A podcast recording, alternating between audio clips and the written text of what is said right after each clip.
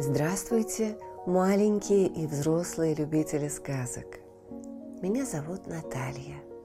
Это мой помощник, кот Дремота. Мы читаем вам сказки, а вы слушаете и засыпаете. Пишите в комментариях название сказок, которые вы хотели бы услышать. Ставьте лайк, жмите на колокольчик и устраивайтесь поудобнее. Сказка начинается. Старинная эстонская сказка «Найденыш». По дороге в церковь воскресным утром крестьянка нашла в лесу ребенка лет двух от роду. Мальчик жалобно плакал от голода и ничего не мог рассказать о том, как он очутился в лесу. Судя по его тонкой одежде, ребенок был господского рода.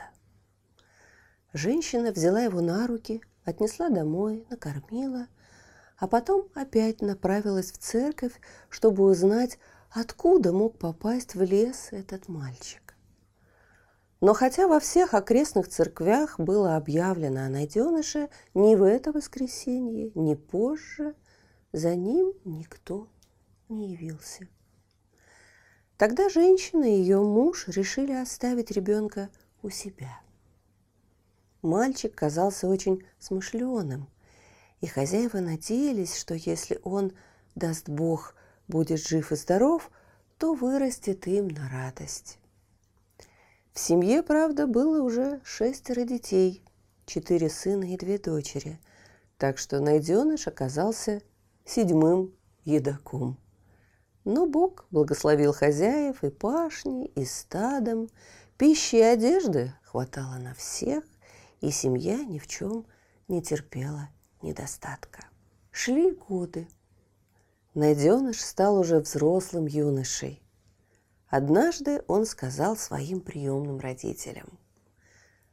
«Благодарю вас за вашу доброту и щедрость, но пришло время мне вас покинуть – и отправиться странствовать по белому свету. Быть может, мне посчастливится найти такую работу, которая даст мне заработок больший, чем требуют мои скромные нужды. Тогда я уплачу вам за то, что вы вырастили меня. Но за вашу любовь и ласку, конечно, никогда не расплатиться. Юноша простился со всеми, взял котомку с припасами и отправился в дорогу. Несколько дней шел он, держа путь на юг, и, наконец, достиг густого леса. Здесь до его слуха донесся тяжкий стон. Внимательно прислушавшись, путник направился в ту сторону, откуда неслись стоны. На земле под кустом он увидел раненого старика. Глаза старика были закрыты, и только тяжелое дыхание и стоны говорили о том, что в теле еще теплится жизнь. Юноша побежал поискать воды, нашел поблизости ручеек с чистой студеной водой, наполнил ею свою шляпу и вернулся к старику. Раненый сделал несколько жадных глотков, закашлялся и начал как будто приходить в себя, но потом снова без сознания упал на руки юноши. Тот поднял старика, отнес к роднику и поливал голову раненого водой, пока не привел его в чувство. Затем юноша перевязал ему голову своим шейным платком, смыл кровь с его лица – сделал из мха мягкое ложе и уложил старика. Старик тотчас же заснул и, измученный ранами, проспал почти полдня. Путник сидел возле спящего и веткой отгонял от него мух. Наконец старик приоткрыл один глаз, ласково взглянул на юношу и проговорил. «Благодарю тебя от всего сердца за твое доброе дело. Я пока остаюсь твоим должником, потому что разбойники ограбили меня дочисто и я беден, как церковная мышь. В будущем, однако, если мы еще когда-нибудь с тобой встретимся, я надеюсь вознаградить тебя за твою доброту. Твое путешествие, может быть, затянется, и тебе не хватит еды, поэтому прошу тебя, возьми мою коробочку с салакой, единственное, что разбойники мне оставили. Юноша стал было отказываться от подарка старика, говоря, что тому его запасы и самому могут пригодиться. Однако, в конце концов, ему пришлось уступить. Он заметил, что его возражения обижают старика. Старик сунул коробочку юноши в мешок и сказал, «Мне до дому совсем недалеко, а вот у молодого путника впереди еще несчитанные версты». Когда старик стал удаляться, юноша подивился быстроте его движений. Чем дальше он отходил, тем легче становился его шаг, и он, точно летящая птица, скрылся из глаз через несколько мгновений. Юноша провел в лесу больше, чем полдня, поэтому решил наверстать упущенное время и прошагал еще добрый кусок пути, прежде чем остановился на отдых. Когда он сел и принялся за еду, ему показалось, что коврига – лежавшая у него в мешке, как будто выросла. Да к тому же хлеб стал свежее. В подаренной стариком коробочке он нашел соленую салаку, которая показалась ему очень вкусной. На другое утро, собираясь завтракать, он увидел в коробочке масло и свинину. «Спасибо доброму человеку за чудесную коробочку!» – воскликнул юноша – Теперь мне не о чем заботиться в пути. Однажды он присел у дороги отдохнуть. Вдруг через луг к нему бросилась маленькая рыжая собачка. Она лизала ему руки и, виляя хвостом, хватала его за полу кафтана, словно звала путника подняться и пойти за ней. Поглядев несколько минут на странные проделки собачки, юноша встал. Собачка радостно забегала вокруг него, потом вцепилась зубами в его кафтан и стала тащить юношу за собой. Тот понял немую просьбу собаки и пошел вслед за ней через луг к лесу, который виднелся в полуверсте от дороги. Со временем собачка останавливалась и смотрела, следует ли путник за нею. В лесу юноша увидел женщину, которая была толстыми веревками привязана к стволу сосны так, что и шевельнуться не могла. На ней не было никакой одежды, только сорочка из тонкого полотна. Юноша быстро отвязал женщину, и она рассказала, что разбойники ограбили ее, а потом привязали к дереву. «Я не могу достать тебе женское платье», — сказал молодой путник но возьми мой кафтан. Им ты сможешь прикрыться, пока мы не доберемся до какого-нибудь жилья и не попросим у людей лучшей одежды». Девушка поблагодарила, закуталась в кафтан и последовала за юношей. Рыжая собачка бежала впереди, словно указывая дорогу. К вечеру они добрались до развалин старого замка, где и решили заночевать. Другого пристанища поблизости найти не удалось. Они увидели здесь еще одного путника, остановившегося на отдых под полуразрушенными стенами. Юноша развязал свой мешок, пригласил и остальных поужинать вместе с ним, и все трое наелись досыта. После ужина незнакомец рассказал, что он опытный кузнечный подмастерье и направляется в королевскую столицу, где сейчас большой спрос на кузнецов и работа хорошо оплачивается. Девушка же оказалась дочерью знатного помещика. Она ехала в гости к своей тетке, но по дороге на нее напали разбойники, ограбили ее, привязали к дереву и, захватив карету и лошадей, скрылись. Затем путники стали держать совет, как им раздобыть для девушки женское платье, чтобы она могла показаться людям на глаза. Но денег у друзей не было ни копейки, и они опасались, что даром им никто одежды не даст. Ложась спать, юноша заметил, что рыжая собачка пропала, и спросил девушку, не знает ли она, куда делась собачка. Девушка широко раскрыла глаза от удивления и ответила, «Я не видела никакой собачки с тех пор, как мы сюда пришли». Тут удивился и юноша. Он рассказал, как собака привела его в лес. «Я думал, что это твоя собачонка и что она позвала меня к тебе на помощь», — добавил он. На другое утро путники отправились доставать одежду для девушки, но после полудня вернулись с пустыми руками. Спать они улеглись с тяжелым сердцем, огорченные своей неудачей. Ночью девушке приснился хороший сон. Ей явился какой-то маленький старичок и обещал, что она получит платье и деньги, если только у спутников ее хватит смелости приняться за трудное дело. Под старыми развалинами якобы имеются подземелья, а в них скрыты огромные богатства.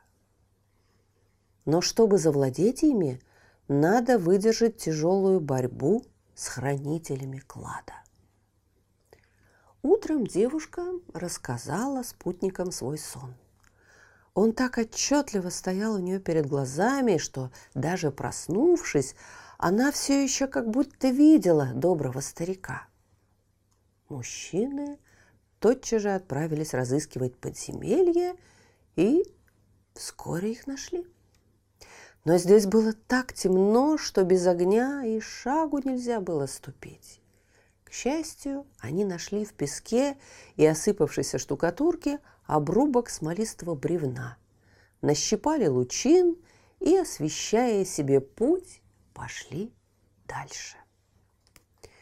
Долго продвигались смельчаки по узкому проходу, пока не натолкнулись на запертую железную дверь. Как они ее не толкали, не трясли, она не открывалась.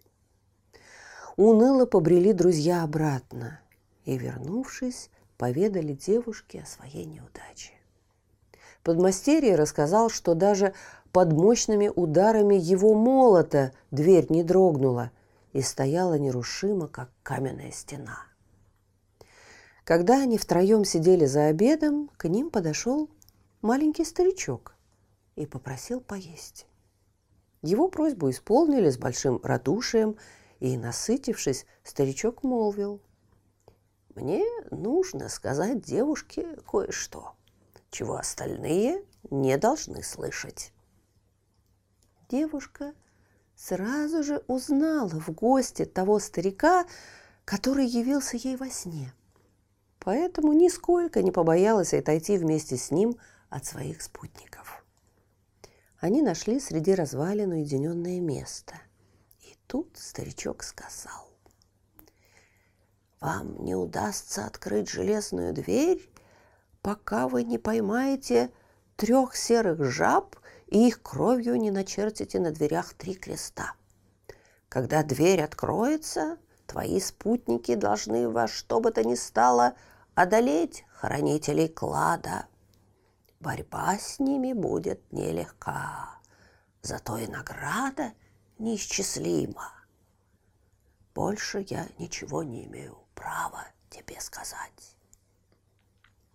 Вернувшись, девушка рассказала своим спутникам обо всем, что услышала от старика. Мужчины тотчас же пошли по наставлению старика ловить жаб, которых здесь в сырых погребах водилось немало.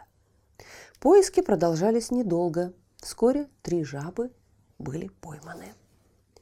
Подмастерье кузнеца захватил свой тяжелый молот юноша взял крепкую дубинку, и они, вооруженные для предстоящей схватки, вторично пустились на поиски клада. Как только железную дверь окропили жабьей кровью, она сама распахнулась, и люди без всякого труда проникли в погреб, который при свете лучин показался им величиной с добрую церковь. В тот же миг большая черная собака набросилась на смельчаков, пытаясь схватить их за ноги. Но подмастерье оказался проворнее собаки. Он своим тяжелым молотом так ударил ее по голове, что второго удара уже не потребовалось. Вскоре показалась вторая черная собака. Она была гораздо больше первой. У нее было две головы и четыре глаза. Одним ударом кузнец сшиб у нее одну голову, но собака и с одной головой продолжала яростно набрасываться на людей. Юноша изломал свою дубину о голову собаки, но та нисколько не пострадала. Тут кузнец изо всей силы обрушил на собаку свой молот, и она упала замертво.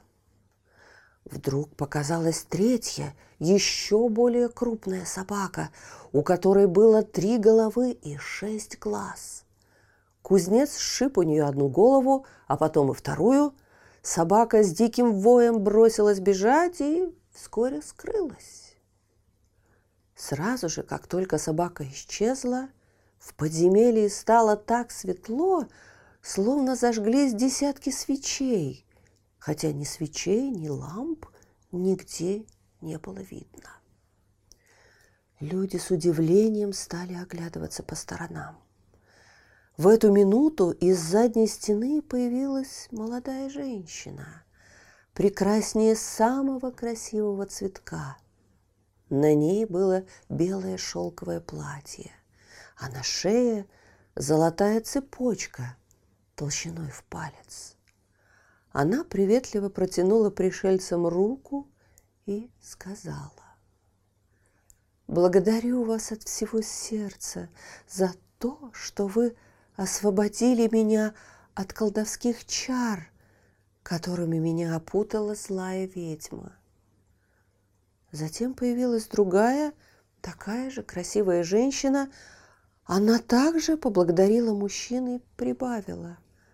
А теперь добудьте сокровища, которые хранятся в подземельях ведьмы. Мужчины попросили указать им дорогу, и пошли добывать спрятанные богатства. А их спутницы обнялись и заплакали от счастья. Затем девушки рассказали, что они дочери могущественного короля.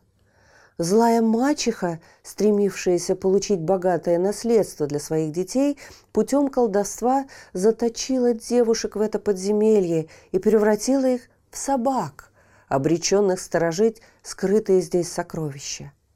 Младшая королевна была превращена в двуголового пса, а старшая – в одноголового.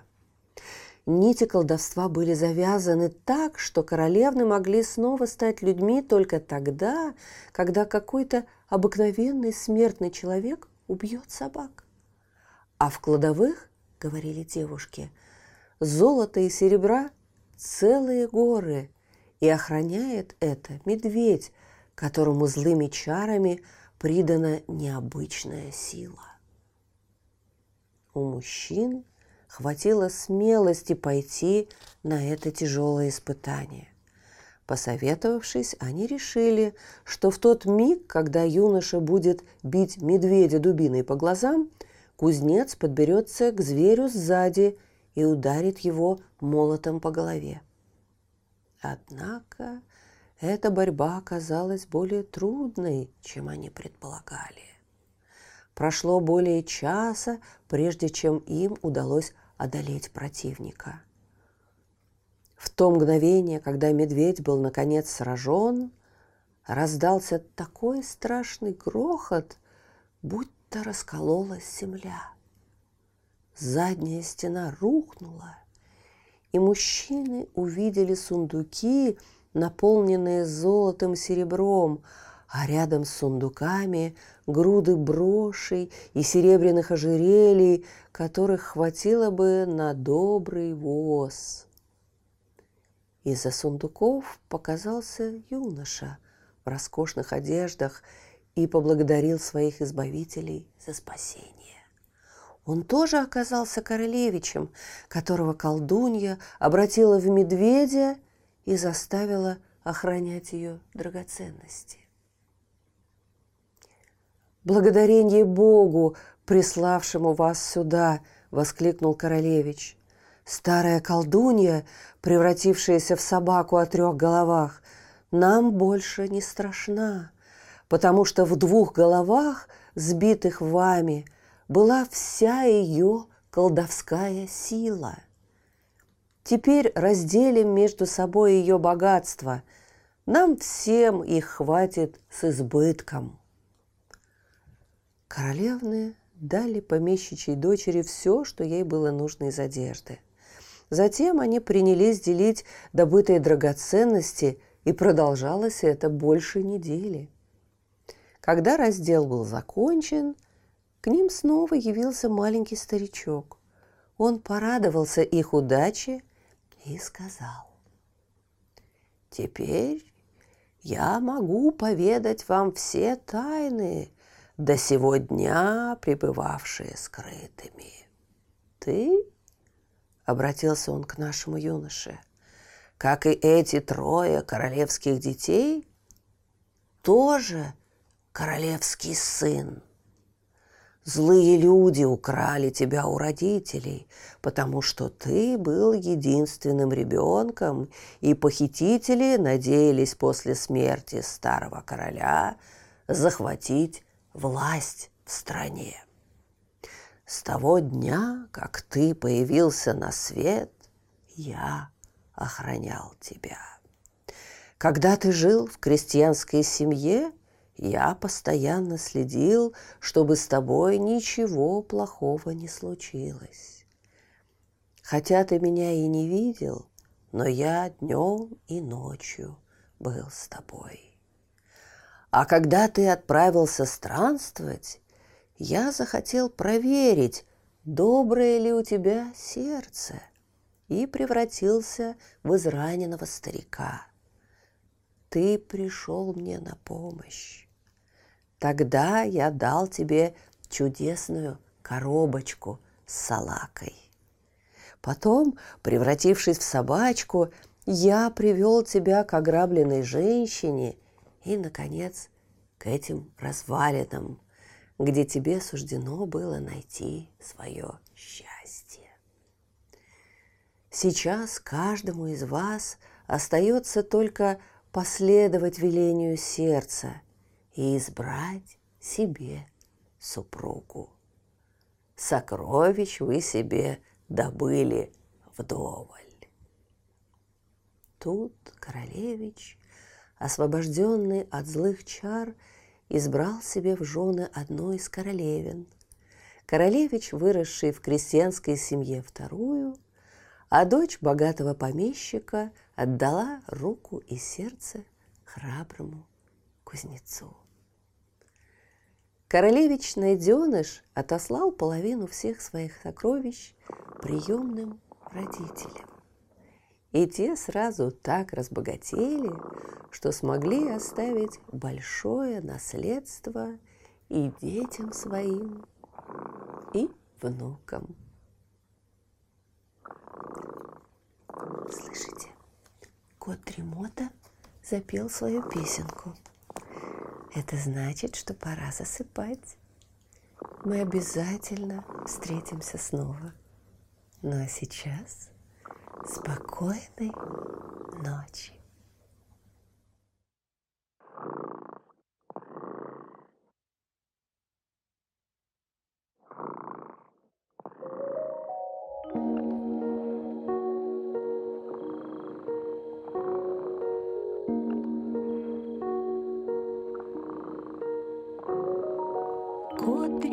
Дремота сладко спит. Песенку свою урчит. Только ты не подпевай, тихо-тихо засыпай,